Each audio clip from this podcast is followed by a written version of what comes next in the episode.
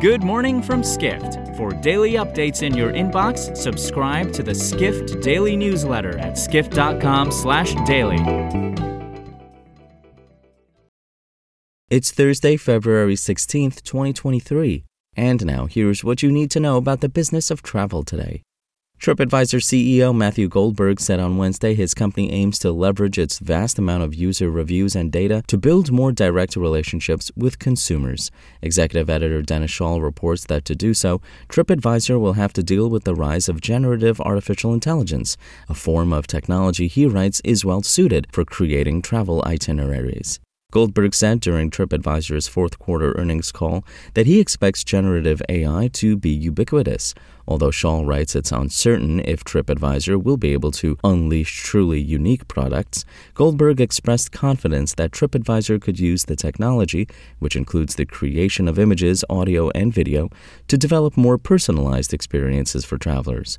Goldberg acknowledged, though, that TripAdvisor has had trouble executing its plans in the past, and he said he was uncertain of any long term implications of generative AI sourcing TripAdvisor's reviews, which Schaal writes could remove the need for travelers to consult TripAdvisor.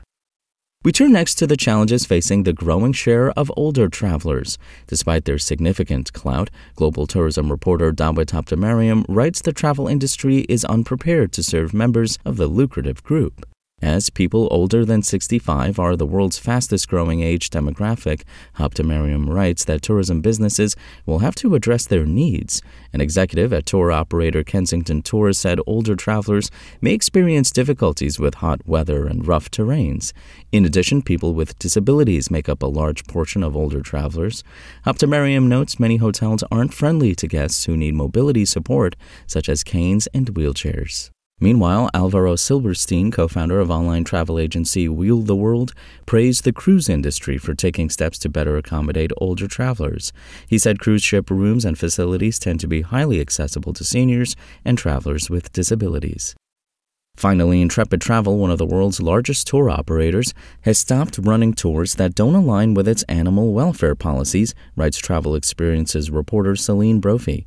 Brophy reports Intrepid reached the decision after having examined the more than 140 wildlife tours in its portfolio.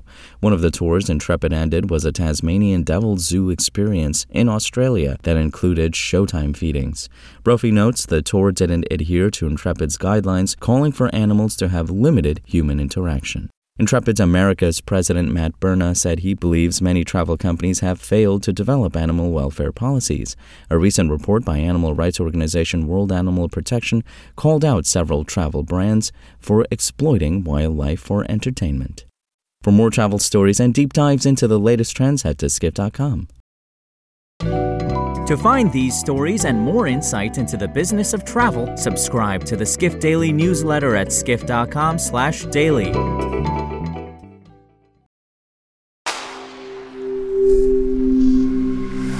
Spoken Layer